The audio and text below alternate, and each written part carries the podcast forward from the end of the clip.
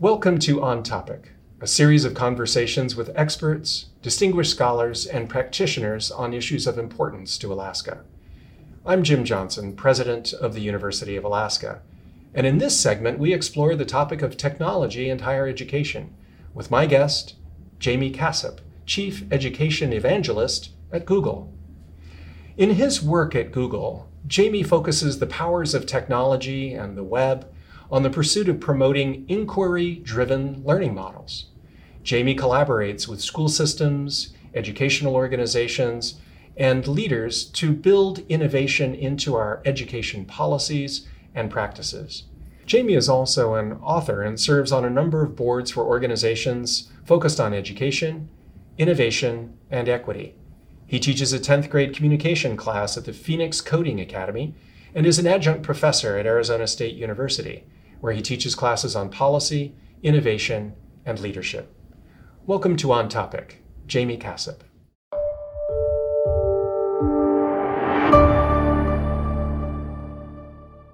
You know, I, I, I, read a lot in the classics, or you used to anyway. And Janus is mm-hmm. the, the Roman god of entries and exits, and has also been adapted to be the god of technology. Uh, and and of course, Janus is a two-faced god. Uh, you know, looking backward, looking forward, mm-hmm. and with technology, there are many aspects of it, right? Right. Uh, there's, you know, the the opportunities that technology provides, and then uh, there's you know the social side of it. Right. Uh, and how do you see those? those two aspects of technology. Often technology is, ex- exists decades and decades before it's it's ever mm-hmm. actually implemented and accepted. Right. How do you see, because you operate at that space a little yeah. bit, um, how do you see those things working together or not yeah. uh, in your work? All right, so we're diving right into it, huh? Yeah. Okay, so I get the question all the time about the, the evil side of technology, if you will. And I always like to remind people that that's true for everything, right? Mm-hmm. You know, if you think about medicine, medicine is an unbelievably good thing, mm-hmm. but there's an evil side to medicine, right? There's drug abuse and those types of things transportation has been great. Money, you know, anything that we've ever invented has mm-hmm. both sides. Mm-hmm. There's nothing that doesn't have both sides. Mm-hmm. Electricity is an amazing invention, yet you know people use electricity to make bombs, right? right. So it's it everything has two sides to it. I mm-hmm. think what we need to think about when it comes to technology is how do we use it for good, but then how do we teach people why it's good? Mm-hmm. And what I mean by that is if you think about, you know, my life when I was 11 years old, if you asked me a question like, you know, what happened on December 7th, 1941? Mm-hmm. And if I didn't know the answer, I'd say, I don't know. I will come back tomorrow and I will tell you. Mm-hmm. I would have to go find the answer somewhere. Uh, either an encyclopedia, and I didn't have encyclopedias, right? Like I, I grew up poor. I didn't. I well, I had the M. You know, I had the the one that they dropped off for the 9.99 price. So I didn't have encyclopedia. So if you had an M question, I could answer it, but mm-hmm. I would have to go to the library to get the answer. And that library closed at five o'clock in the afternoon. It wasn't open on the weekends. And if I was looking for, it took forever to get that information. Today, that is no longer true, right? Mm-hmm. I, I have 100 million Columbus libraries in my pocket that is powerful. And it also leads to this whole idea that I've been talking about lately around the speed at which learning can happen today, mm-hmm. right? When information is a commodity, when information has no value, what is valuable is the next level, the next stage, and that's intelligence. And mm-hmm. so I can't even imagine what the world is going to look like 100 years from now if we continue to use technology and the invention and the advancement of digitalization in, to do good work. Like, what is what is the world going to look like 100 years from now? Hopefully, much better. But like, you know, we're looking at issues like climate change. How are we going to solve climate change?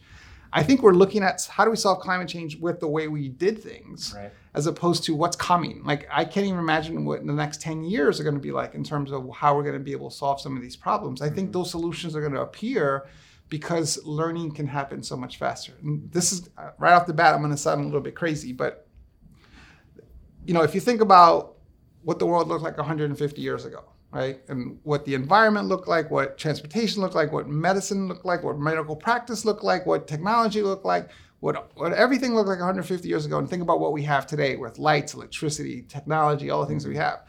And recognize and realize that everything that we have in front of us right now was available to us 150 years ago, right? This stuff was always there. It, it's not like some spaceship crash landed 10 mm-hmm. years ago and dropped off all this modern technology. Mm-hmm. We're using the exact same resources that were available to us 150 years ago. Why didn't we invent these things 150 years ago? Is because learning took so long, right? Learning took longer to get through. It took longer, you know, you went through step one and then step two and step three. Mm-hmm. Today, learning can happen at such a lightning speed. I can't even imagine what the world's gonna look like 20, 30, 40 years from now. Mm-hmm. So mm-hmm. I, I tend to be positive about technology. I tend to be positive about what we can do with this, mostly because I think that information has always been used as a power grab, a power tool, something that people, if you had information, you had power. Whoever held the information, you read in the classics, right? Right. Whoever could read and write held the power. That's right. Well, today, what, what, what does the world look like when everyone has access to the same information? Mm-hmm. And there's going to be forces that are going to try to knock that down. There's going to be forces to try to make that evil. Mm-hmm. I think we're just going to have to overcome them. Mm-hmm. Chief Education Evangelist. Yeah. Talk about that. How did you get Google to say, "Yeah, great idea, Jaime," or Right. did they come up with it? But talk about that that role that you play in the company. Yeah, so I have an unusual role at Google because it kind of all happened by accident. What I mean by that is first, I just celebrated my 13th year at Google. I've never done anything for 13 years. I can't believe I'm still there. But I 13 years at Google and I started in the engineering space. And what happened was we ended up being, uh, we had an office in Phoenix on the ASU campus. And I was working for the CIO in the engineering space. And he said, look, ASU is going to come at you with like a thousand different project ideas.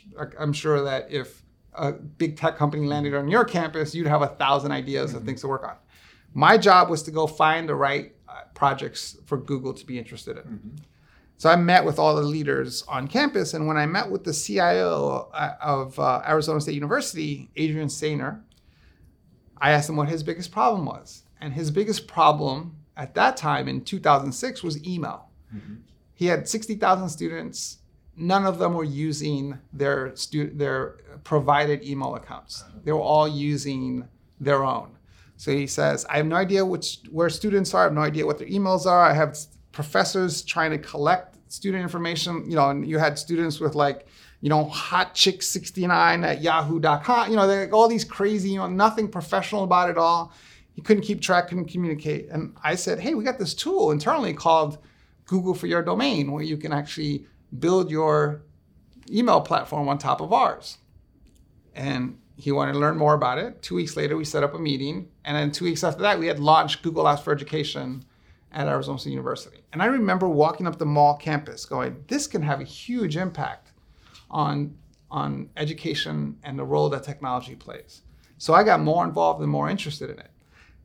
Then a year into that, I said, this could have a huge impact in K 12 education as well. So I started working with states. And so I, I worked with the state of Oregon, and we signed a state level agreement to bring Google Apps to the state of Oregon. And in all that kind of year and a half work, I was doing a lot of presentations, a lot of awareness things, and I did a presentation in Michigan. And the executive director of technology and education for the state of Michigan saw me speak. And when I got off the stage, and my title at that point was, you know, business manager or education manager, some, you know, generic corporate title. And he's like, "You're not, you're not a business manager. You are an evangelist because of the way I talked about education, the way I talked about what technology can do to bring education to the next level." And so that's where the title came from. And the, and the interesting thing is that in the technology space, we have evangelist as a title for a lot of things, right? So Vint Cerf, who works at Google, he's the chief internet evangelist, right? Um, uh, Guy Kawasaki at Apple was the chief technology evangelist, right? Like, so that word evangelist has been part of the technology culture for a while. So that's where it came from. That and it's kind of stuck. And and again, it's not a it's not a religious word. It's a it's a, an evangelist is someone who brings good news, and that's what I think I bring is I bring good news in terms of what we can do to bring education to the next level because I'm passionate about it. What is your role internationally?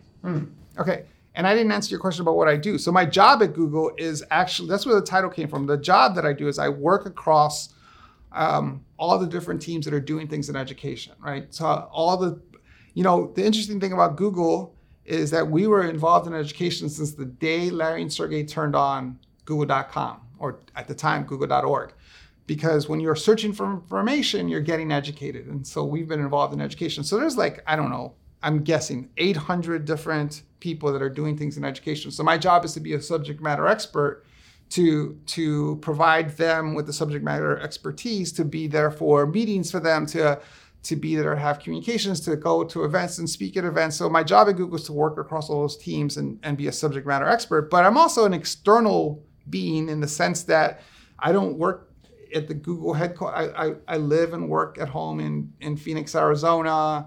I don't really nobody really reports to me. I don't really report. I'm kind of this like Yoda figure at Google where I just kind of roam around. And it's, you know, it's a great role. I, you, you, can't complain about the role. In terms of my, my role internationally, I, more than anything, it's, it's reactive. I get asked to speak at a lot of events on an international level by organizations that are interested in learning more about the role that technology plays, or more importantly, this next generation of students. I've, I've, I've been doing a lot of study on Generation Z and who they are. Uh, and so I've, I'm, got, I'm diving deeper into that generation, and that generation is consistent in most developing countries. It's the same kind of person, right? Because they're born into the same environments. And so I get asked to speak at a lot of events uh, on an international level. And, and so I think that, you know, if you think about where the internet is in terms of on a global scale, and this is what I'm excited about here in the US, is that only 50% of the world is online right now right? And and I've been to some of these countries, and when they say they're online, they're not really online, right? It's like online being on an airplane online, right? It's not really online, and that's exciting because we're still ahead of a lot of this, right? We still have an opportunity because only half of the world is online. But what is the world going to look like when 80% of the world is online or 90%? That that's exciting. Mm-hmm. Interesting. You know, Alaska is a very uh, large state mm-hmm. with an extremely small population. Now, most folks live in the urban areas, which are online. I think even you uh, would say, okay, you guys in Anchorage are online. Yeah. But a lot of people live in remote places across the state that are not online. And as a result, we experience real challenges educationally, in terms of healthcare and um, uh, commerce, those sorts of things. Um, what are you seeing in uh, other rural parts of the world that uh, might apply to us here in Alaska? Yeah, that that's it's it is a problem, but it's also a temporary problem, and in the large scheme of things. And what I mean by that is, if you think about digitalization, if you think about 1995 as the date that a new world was born, right? The digitalization economy. If you think about that and compare it to other times in history that something major like that happened, the Industrial Revolution, for example, is a good is a good analogy to use for this because before that we had agriculture co- uh, economy. When the Industrial Revolution came, they built factories.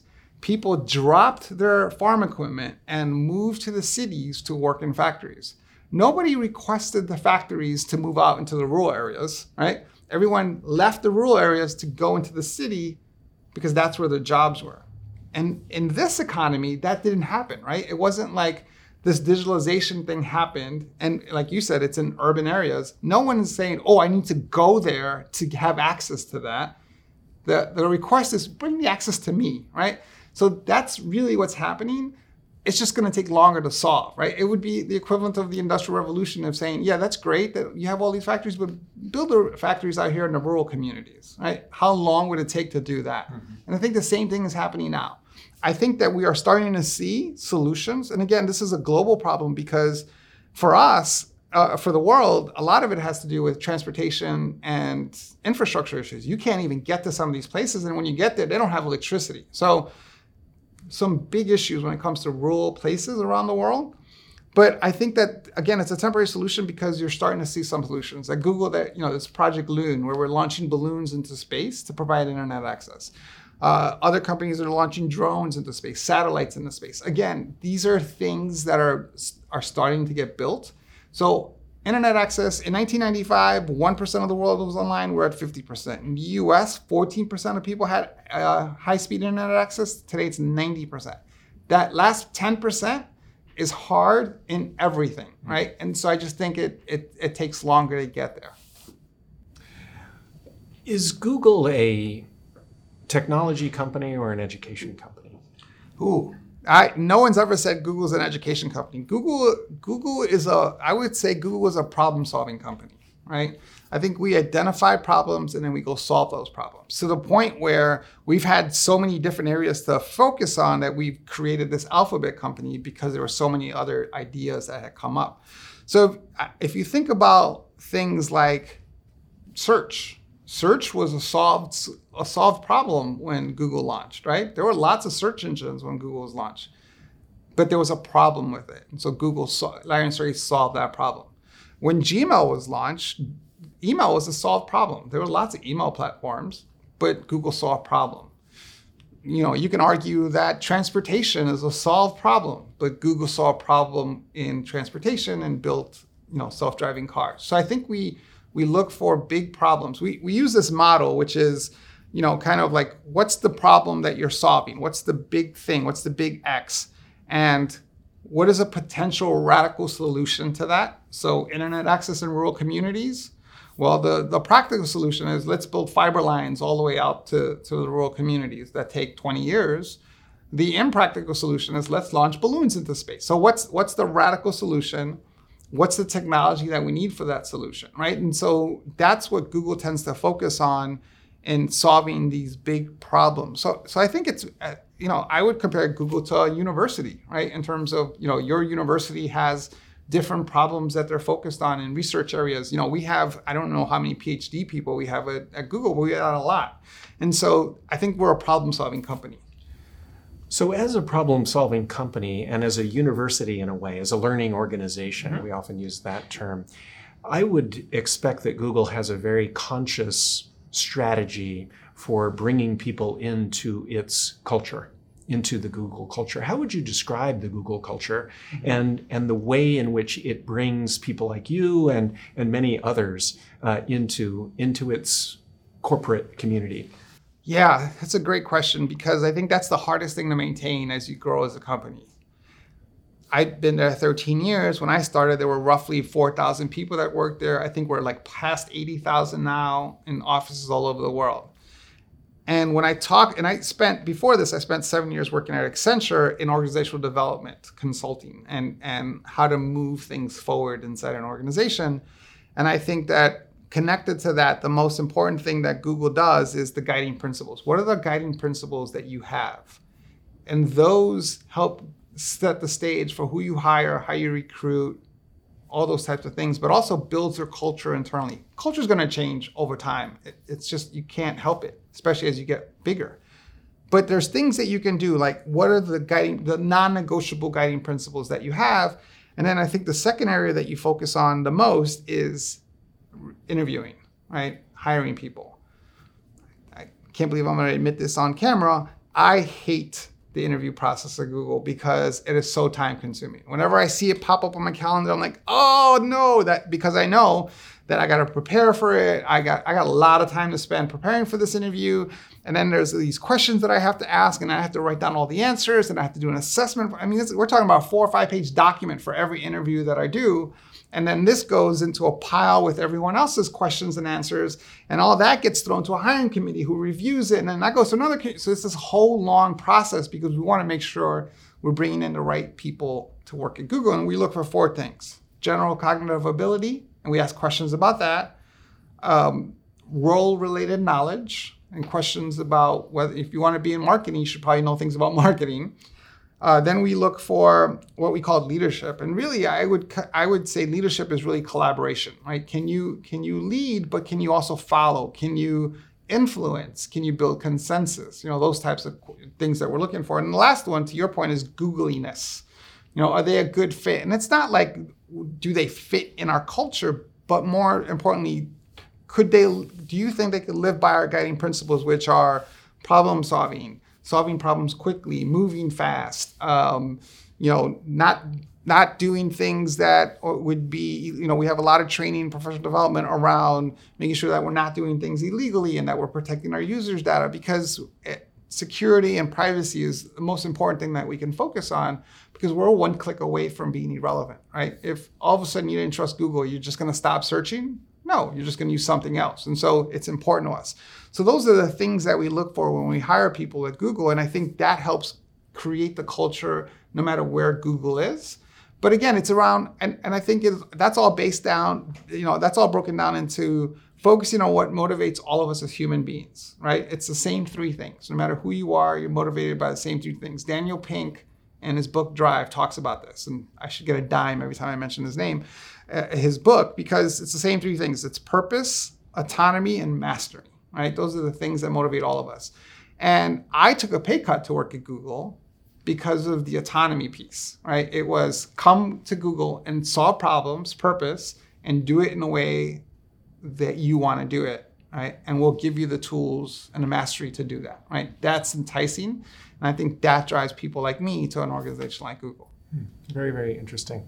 What is, uh, I mean, Google is a, is a leader uh, in our economy, certainly, and, and has positioned itself well to be a leader uh, in education. What do, what's next for Google? Uh, obviously you're not going to share proprietary information. Right. That's completely understood. But but in terms of the big picture, what's what's next uh, for for the company in its thinking about the future? Yeah, I think you know if if and I again I'm not I'm not sharing anything that's not public here, but I think that the focus and and and Sundar's talked about this is machine learning and artificial intelligence. And I always find that word I giggle every time I hear the word artificial intelligence because it's not intelligent at all, right? If you if you compare what we can do with technology to the human brain, I forget what the the ratio is, but I think we're at like one one hundred thousandth of the power of a human brain, right? So we're nowhere near intelligence. But I think that space around machine learning and artificial intelligence and what we can do with that, I don't even think we scratched the surface of that potential. Everything from, you know, providing map service that that build you know i it's funny most of us who work at google will look at technology or search or maps or anything and if you rate you know if you ask us to rate it on a scale of 1 to 10 on how good it is most of it most of us will say like it's a 1 or a 2 right like why doesn't my phone know that as soon as i get to the airport and i pop open the map why can't it tell me it, why doesn't it know where I am and know that the next thing on my calendar is to go to this hotel and instantly give me directions to that hotel, right?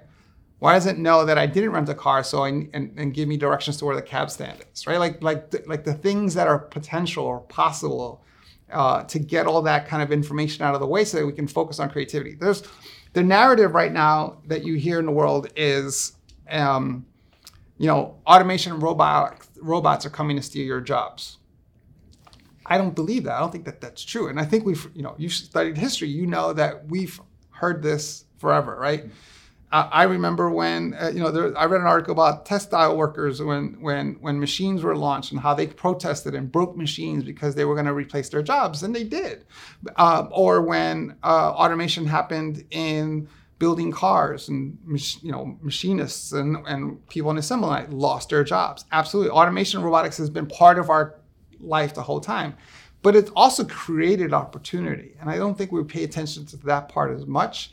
And if you think about something like the banking industry, right? When ATMs were introduced, nobody was ever going to work in a bank again. The banking industry was done. It was all going to be automated. And well, there's more people working in the banking industry today than there were when bank ATMs were introduced, right? So it's this narrative of the world is ending because robots and automation are coming to take your job. And I think it's an opportunity to eliminate process work, eliminate work that doesn't seem necessary to focus on other types of work that align more to what motivates human beings. And I think that's exciting. Yeah, to what you said about Daniel Pink, purpose and mm-hmm. uh, autonomy and, and mastery. Yeah.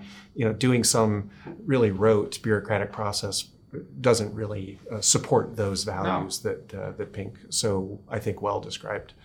What um, what's next for you? What what excites you, uh, Jaime? You bring a lot of energy to your work, mm-hmm. and uh, as a education evangelist, uh, there's always there's got to be something on your horizon, or right. probably eight things on your horizon. Right. But what's out there that's that's interesting to you right now? Well, there's a couple of things, and I'm glad you asked that question because it gives me well, one.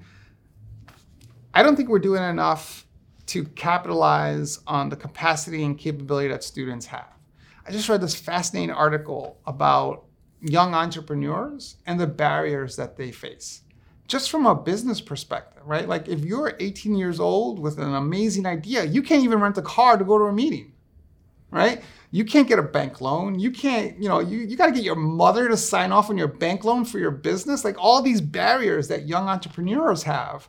So I just got this actually just happened two days ago when I read this article. I'm like, there's got to be a solution here that we can create. What kind of business needs to exist to provide young entrepreneurs with the with the capital and the skills and the and the resources that they need? Why do we assume that you can only be smart when you're 21 years old or rent a car when you're 20? Like, wh- where did that come from, right? So I, so one thing that I'm excited about is young entrepreneurs or young people with great ideas that have a passion because this generation is different than previous generations. And we always say that about previous generations but this generation is literally different because of the time that they were born into right? This generation that's 18 years old today the, the ones that were born around the year 2000 don't know what the world looked like before uh, Wi-Fi and tablets and laptops and Google, right? All these things that are available to them, they think about the world in a different point from a different point of view. They are also a problem-solving generation in the sense that they've dealt with nothing but problems. Think about the fact that if you think about my 17-year-old, until very recently, maybe three years ago,